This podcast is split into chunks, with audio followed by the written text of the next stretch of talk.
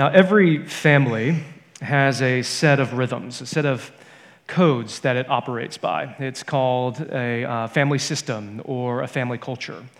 So it can be small things or big things. It can be like dad's chair. Nobody sits in dad's chair. You avoid dad's chair because that's his chair, right?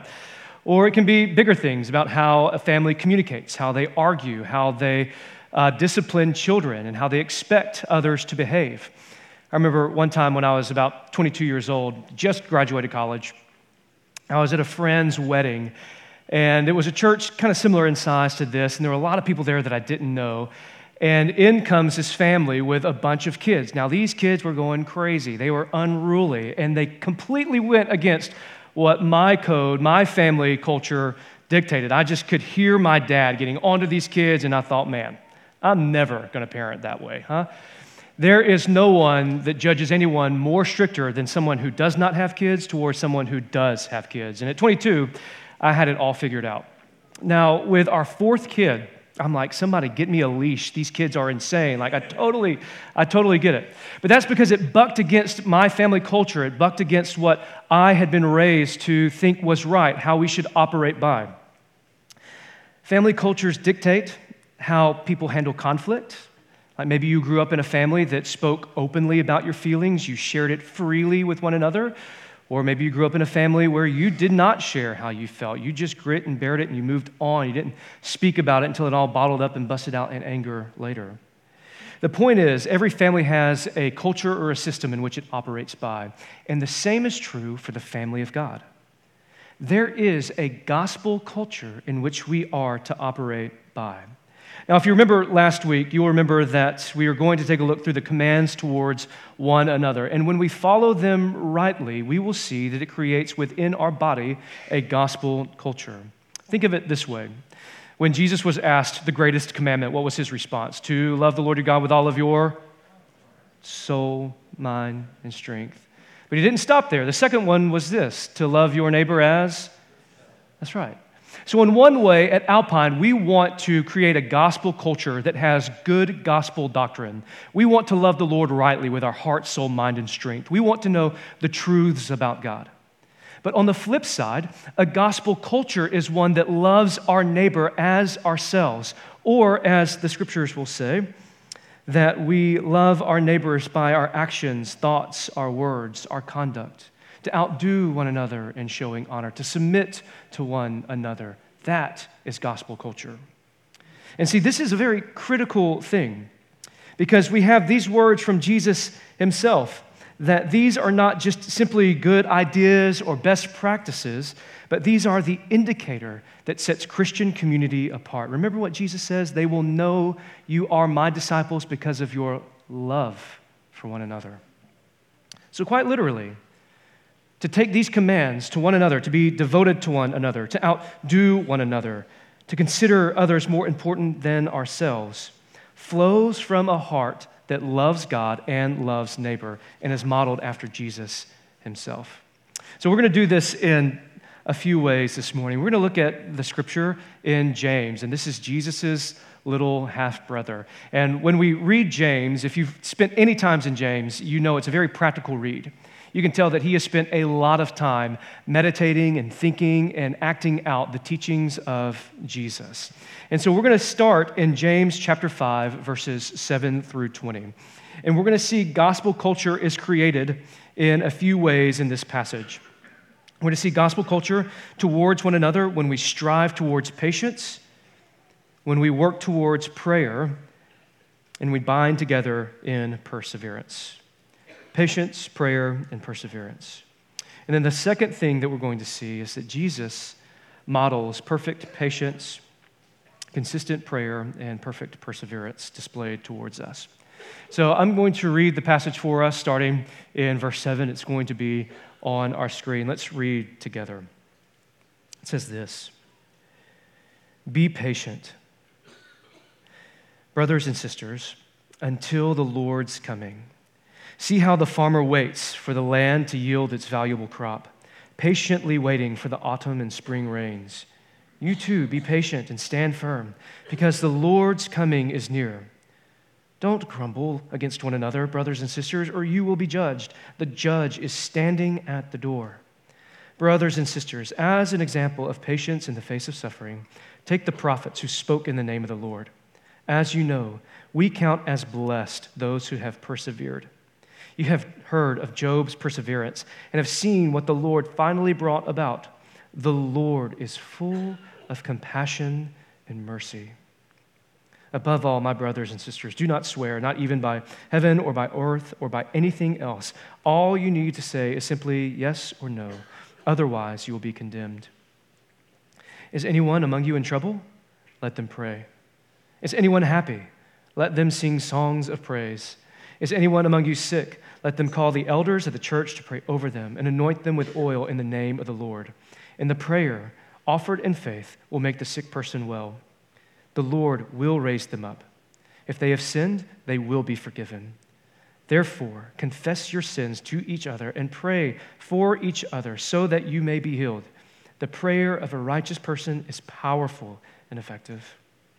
Elijah was a human being, even as we are. He prayed earnestly that it would not rain, and it did not rain on the land for three and a half years. Again he prayed, and the heavens gave rain, and the earth produced its crops. My brothers and sisters, if one of you should wander from the truth and someone should bring that person back, remember this whoever turns a sinner from the error of their way will save them from death and cover a multitude of sins. Now, there is a lot here, multiple sermons that we could probably preach in this one passage. But I want us to start back up at the top in verse 7, where James tells us to be patient. Now, here's one way our church will be marked as having a gospel culture is our patience towards one another.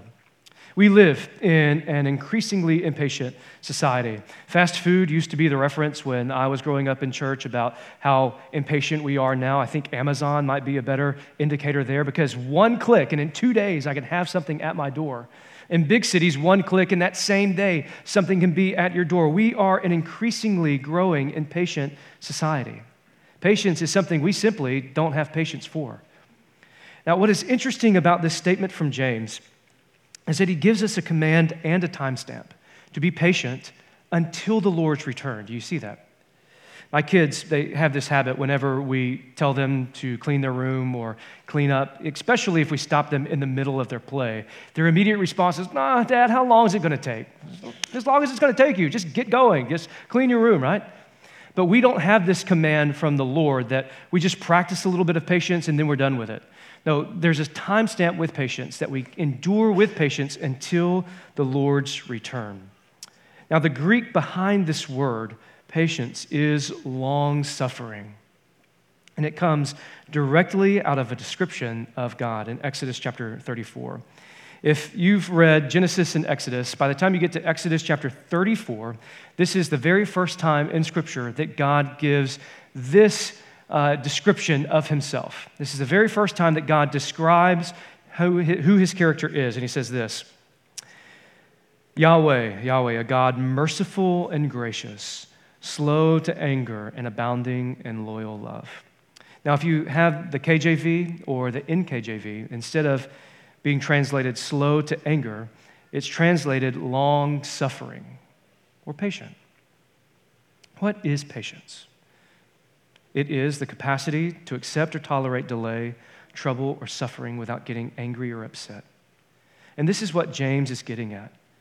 What's the opposite of patience? To be irritable, intolerant, or, as James says, to grumble. Don't grumble against one another's one another. Communities are based on trust and belonging, and trust and belonging can take time. It can take a long time. And community is killed by suspicion, grumbling, intolerance, or differences that are just not settled. One of the primary factors working against a patient spirit is a prideful spirit unless you're going to have Ecclesiastes. I think it's chapter 7, verse 8. It says this Better is the end of a thing than its beginning, and the patient in spirit is better than the proud in spirit. The opposite of patience in a gospel culture is pride. Now, as we're coming together, uh, two churches into one, there's going to be a lot of things that change. There's going to be a lot of personalities uh, that you have to get used to. People have differences of opinion. They think about things differently. They maybe even interpret portions of Scripture differently than we do. But the call from James is not to argue, it's not to chide, it's not to belittle or demean, and it's not even to grumble against. Well, I just can't believe how they have handled this situation. No, the call from James is to be patient. And it's the prideful spirit that's not patient. I have a quote here from Jonathan Edwards that I think distinguishes gospel culture from non gospel culture. He says this Spiritual pride is the main door by which the devil comes into the hearts of those who are zealous for the advancement of Christianity. It is the chief inlet of smoke from the bottomless pit to darken the mind and mislead the judgment. It is the main source of all mischief the devil introduces to clog and hinder a work of God. Spiritual pride tends to speak of one of others of another person's sins with bitterness, with laughter and levity and an air of contempt. But pure Christian humility, rather, it tends either to be silent about these problems or to speak about them with grief and pity. Spiritual pride is very apt to suspect others, but a humble Christian is most guarded about himself. He is a suspicious, he is as suspicious of nothing in the world as he is of his own heart. The proud person is apt to find fault with other believers, that they are low in grace, and to be much in observing how cold and dead they are, and to be quick to note their deficiencies. But the humble Christian has so much to do at home and sees so much evil in his own heart and is so concerned about it that he is not apt to be very busy with other hearts. He is apt to esteem others better than himself. One thing that I think that we see in this passage about patience you know, our culture might describe patience as, as, just gritting and bearing it, just moving along, just enduring and going through. But what we see here in this example from James is that patience is not passive, it's not just waiting things to go through. Patience is actually active. And this gets at what Paul, our lesson from Paul in Ephesians last week. Remember, he told us to remember who we were outside of Christ so that we could act with compassion and mercies, mercy to those who are different from us. Let's look back at verse 10, uh, where James gives us these two examples of patience. He says, Brothers and sisters, as an example of patience in the face of suffering, Take the prophets who spoke in the name of the Lord. As you know, we count as blessed those who have persevered. You have heard of Job's perseverance and have seen what the Lord finally brought about. Now, there are these two examples of patience in the midst of suffering the prophets and Job's, and Job. So we know that suffering is not just little slights, it's not just grumbling. We know from Job and the prophets that suffering is real losses, real grief, it's real pain. And if you are familiar with Job or the prophets, you'll know that Job wasn't just stoic. Job just did not sit idly by and just wait for everything to pass by. How did Job respond? He went to the Lord. Where are you, Lord? Job lamented, he questioned, he wrestled with what was happening to him and why. Read Jeremiah. He isn't just saying that everything's fine, I'm just trusting you. They were in real pain and had real questions. But the difference for the prophets is that they never stopped preaching. And for Job, he never stopped praying.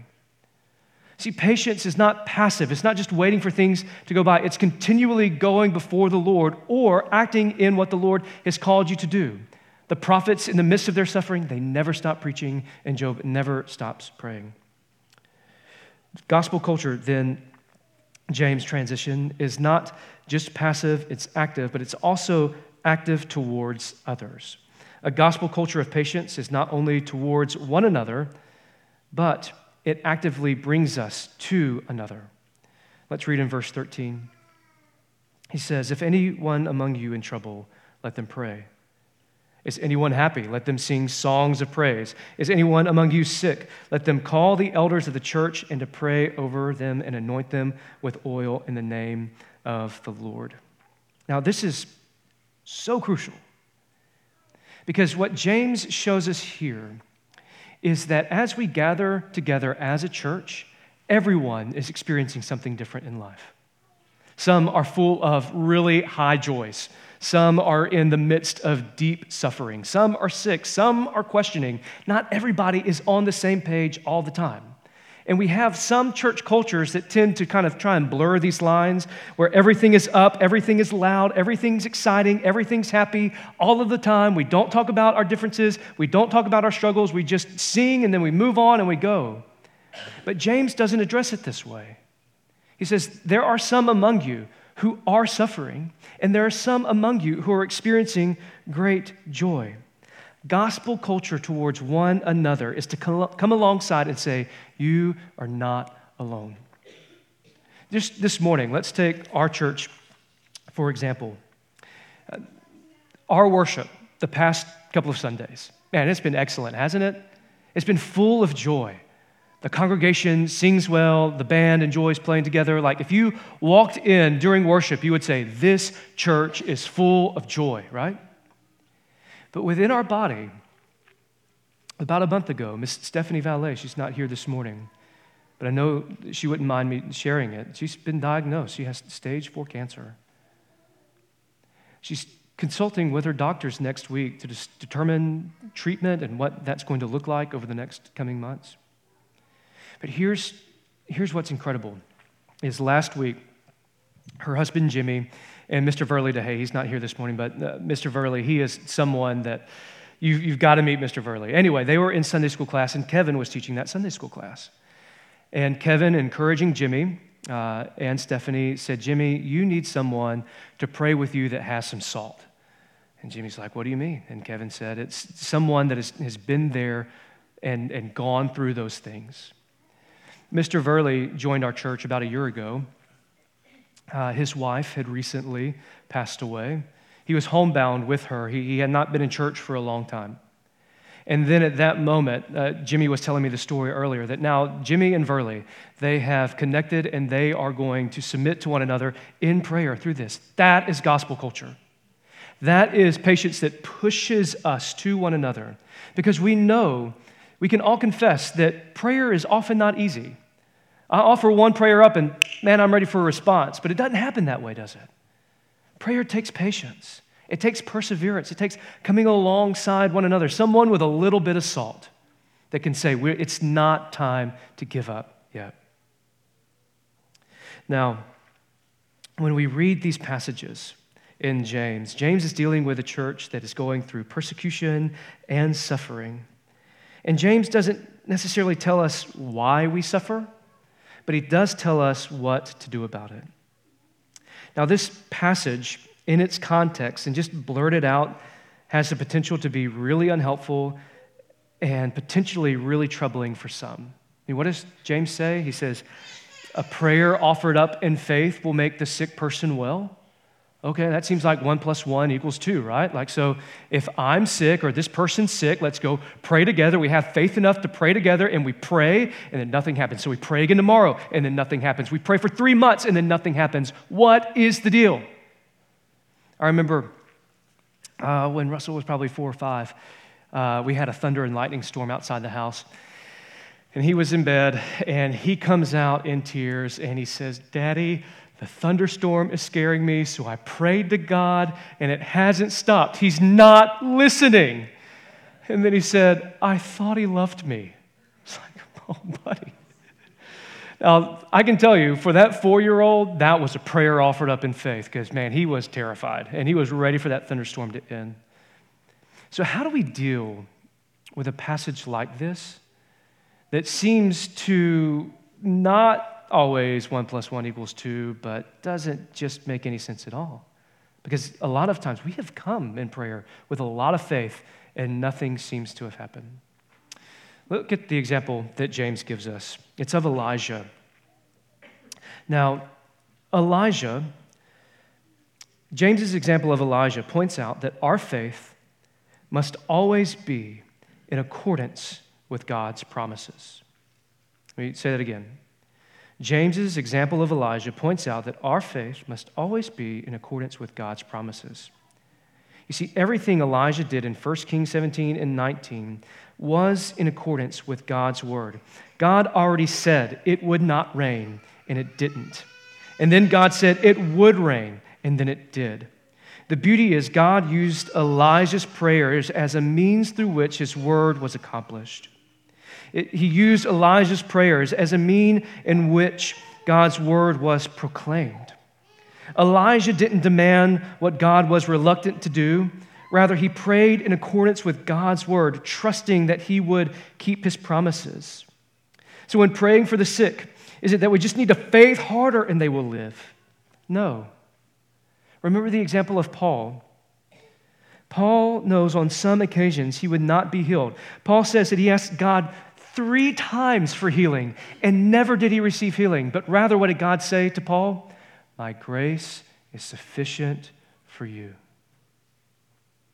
That takes a type of patience that a church, a gospel cultured church, can produce. It takes someone with a little bit of salt that has been through those routines of prayer to come alongside, encourage, remind, and exhort that Christ's grace is sufficient for us. C.S. Lewis, when uh, I don't know if it, it was after his wife had passed or during the midst of her failing health, he says this We have no doubt that the Lord is going to be good to us. We just don't know how much it's going to hurt. Because here's the promise that we see that James says is that the Lord will raise them up. Now, that might mean on this side of eternity or in everlasting with Christ Jesus, but the promise remains the same that the Lord will raise them up. And don't you just see and love the benefit of the local church? of those who are committed to one another and the benefit that that has. James calls us to persevere. But what do we persevere in? The truth. Now, if you look back at this passage, there's one thing that James keeps reminding us of, and it's that the Lord is near. The Lord is standing at the door, and he is full of compassion and mercy. Now, how does that play out? How are we to persevere in that? It's to remind ourselves of that truth that the Lord is near, He's full of compassion and mercy, and I can trust in His goodness. And this is what a gospel culture church does, is that it reminds each other of these truths. I was reminded of this children's book this past week uh, at over at Alpine Christian School, we had a parent that wanted to come take a tour of the school. And at one point, uh, the mom just breaks down in tears. And she says, I'm sorry. Uh, they, she had just lost uh, her child uh, a few months prior, back in September, seven weeks old. And this book, The Moon is Always Round, uh, it is by an associate professor of Old Testament in Westminster. And he wrote this children's book called The Moon is Always Round. Now, I know Wardville and Alpine, we've both had the practice of doing catechism questions where we'll ask a question and then we'll find a response based in Scripture that is true. And this is what this father did for his son because at three years old, his son was fascinated with the moon. So each night they would go out and they would look at the moon.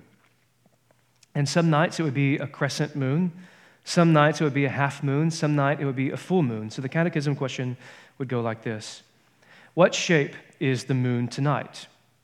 And he would respond, It's a half moon or a crescent moon. And the second question would be, What shape is it always? Well, the moon is always round. What does that mean? That God is always good.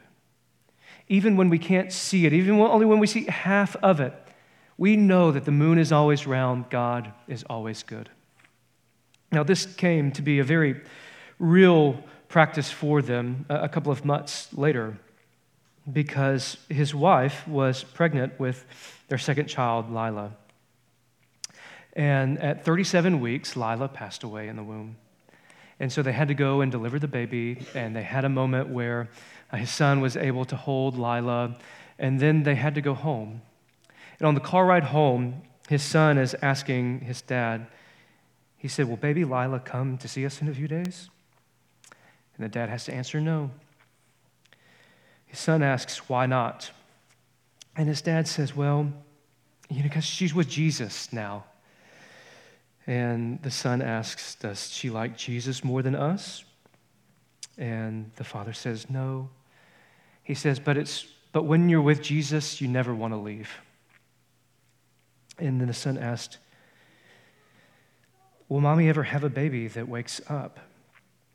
And the dad says, I don't know. And his son says, Why?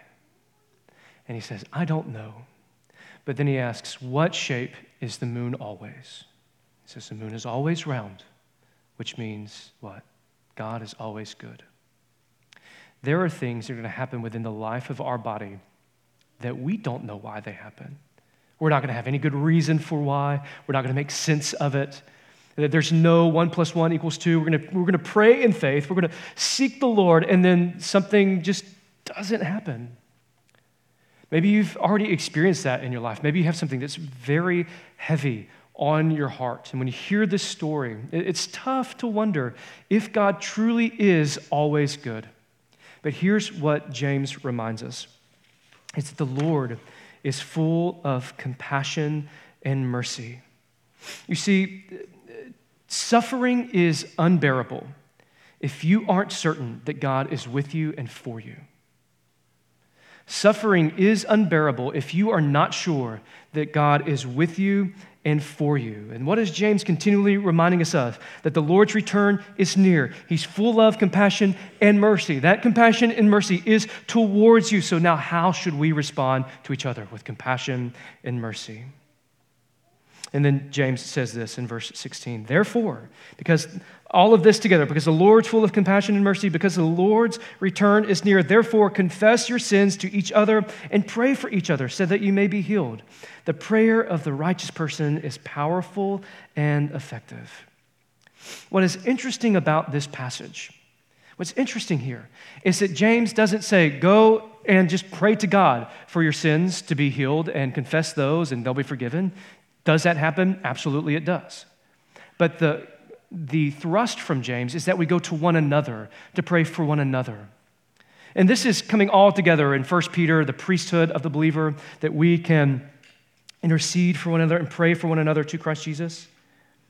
This is an incredibly vulnerable place to be, to confess sin. It speaks to the need that we are made to be in the body of Christ. But imagine, just for a moment, a church culture that when it takes its sins to our fellow brothers and sisters in Christ, and it responds in a way that encourages, exhorts, and it honors, it, it, it reminds each other that the Lord is full of compassion, the Lord is full of mercy. What a culture that that church would produce. That we respond with empathy, mercy, compassion, and forgiveness. And this is what we are called to do to meet people with compassion and mercy. Dietrich Bonhoeffer, in his book Life Together, I think it's in there, uh, he has this quote The first duty of love is to listen. The first duty of love is to listen. So if we establish this culture of like we have some deep secret or hidden sin in our lives and we feel the need to confess it and we go towards one another, the first duty of love is to listen. It's not to correct, it's not to preach at, it's not to blame, it's not to blame outside circumstances. It's for that person to be heard and understood and received with warmth and authenticity. You see, Jesus moves towards us in our greatest needs and mess. Jesus, he doesn't freak out. He comes towards us like the leper in Mark 1. You may feel toxic, you may feel utterly shameful, you may feel utterly sinful, but Jesus isn't withdrawing in disgust. He moves towards us in our sin and our mess. And so should it be a church with patience and perseverance and prayer. We move towards one another and respond like Jesus responds in compassion and mercy. We don't freak out, we don't run away, we move towards them. This is the role of patience in a believer, of prayer in a believer, of perseverance in a believer. Now, this morning, I want you to uh, just imagine this uh, just for a second. If your sin was displayed on this screen right now, what would be the response in our heart? Well, it would be utterly terrifying for some. But do you think that in any of this that Jesus regrets getting involved with you? If, if your sin was laid bare Like, if, if you have trouble bringing your sin towards Jesus, is it because you think Jesus regrets getting involved with you? Do you think Jesus is like, ah, I just I messed up on that one? No, it can't be. Because if Jesus regrets getting involved with you, that would make Jesus foolish. And we know that he's not. The answer can't be maybe that he regrets getting involved with you because that would make Jesus weak. The answer can only be no. He doesn't. You're his son, you're his daughter in Christ, and he moves towards you full of compassion and mercy. Romans says this What can separate you from the love of Christ? Is it famine, nakedness, distress, or sword? Notice that word distress. Sometimes our sin causes great distress, great anxiousness, great wondering, but the Lord is not dissuaded from you. What can separate you from the love of Christ? It's not your distress, it's not your anxiety, it's not your anxiousness. Nothing can separate you from the love of Christ. Jesus moves towards us in our greatest need. The Lord is near. He's full of compassion and mercy. So then, how should we respond? we should look to our Savior Jesus, who models perfect patience. Jesus is patient with those closest to him, the disciples. He's instructing, correcting, and guiding. When children come to him, he doesn't push them away. In fact, he pushes others away that try to keep the children away. He brings the children to him. First Peter says, when he is reviled, he does not revile in return. Jesus is the model of perfect patience in the midst of suffering. Jesus, when he's being nailed to the cross, he says, Forgive them, they don't know what they're doing. How much more is his prayer for you in the midst of your sin, interceding for you on our behalf? Jesus models effective prayer. If Jesus frequently left his disciples to be alone in prayer with the Lord, what makes us think we can go through our life not? If Jesus frequently pulls away from the hustle and bustle of life, where there are times where the disciples don't know where Jesus is at because he's spending time alone in prayer with the Lord, what makes us think that we can go through life without? Prayer should be a, we should model our prayer lives after Jesus. Jesus doesn't just model a perfect prayer life, he models a heart for us in his prayer. In our sin, our despair, our sickness, our weariness, all that we are, Jesus draws people to himself. So you can draw Jesus near Jesus in confident, confidence. You see, in this life, whatever we're dealing with, whatever we're going through, everything in this life will one day be taken away, except one thing Everything in this life will be taken away except one thing, and that's God's love for you. Man, isn't that a wonderful thought? Everything will fade away except one thing God's love for us. And Jesus is the perfect example of perseverance. Hebrews tells us that Jesus endured the cross. It was for the joy set before him, he endured the cross. Not for the duty, not for the obligation, but the joy set before him, so they may call many sons and daughters into the family of God. So at Alpine, First Baptist Church, here is our marching orders from James, and I believe a gospel culture from Jesus to love our neighbors as ourselves, is to treat each other's with patience. To treat each other with patience. And it's to consider each other more important than ourselves. To model patience as Jesus has modeled his patience towards us. It's to move close to those in prayer to come alongside each other. Find someone with some salt in them, right? Find someone that has been through uh, the toughness of life, that it can encourage us in prayer. And then it's to persevere with one another until the Lord's return. There is no time stamp on patience. It is only until the Lord's return, and He makes all things new. I want to conclude by reading Colossians 3, verses 12 through 14.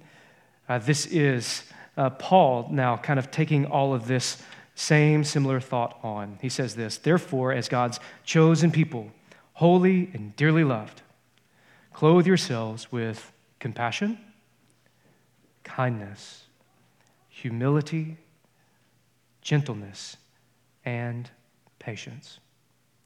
Bear with each other and forgive one another. If any of you has a grievance against someone, Forgive as the Lord forgave you. And over all these virtues, put on love which binds them all together in perfect unity. How can we love one another? Because the perfect one has loved us.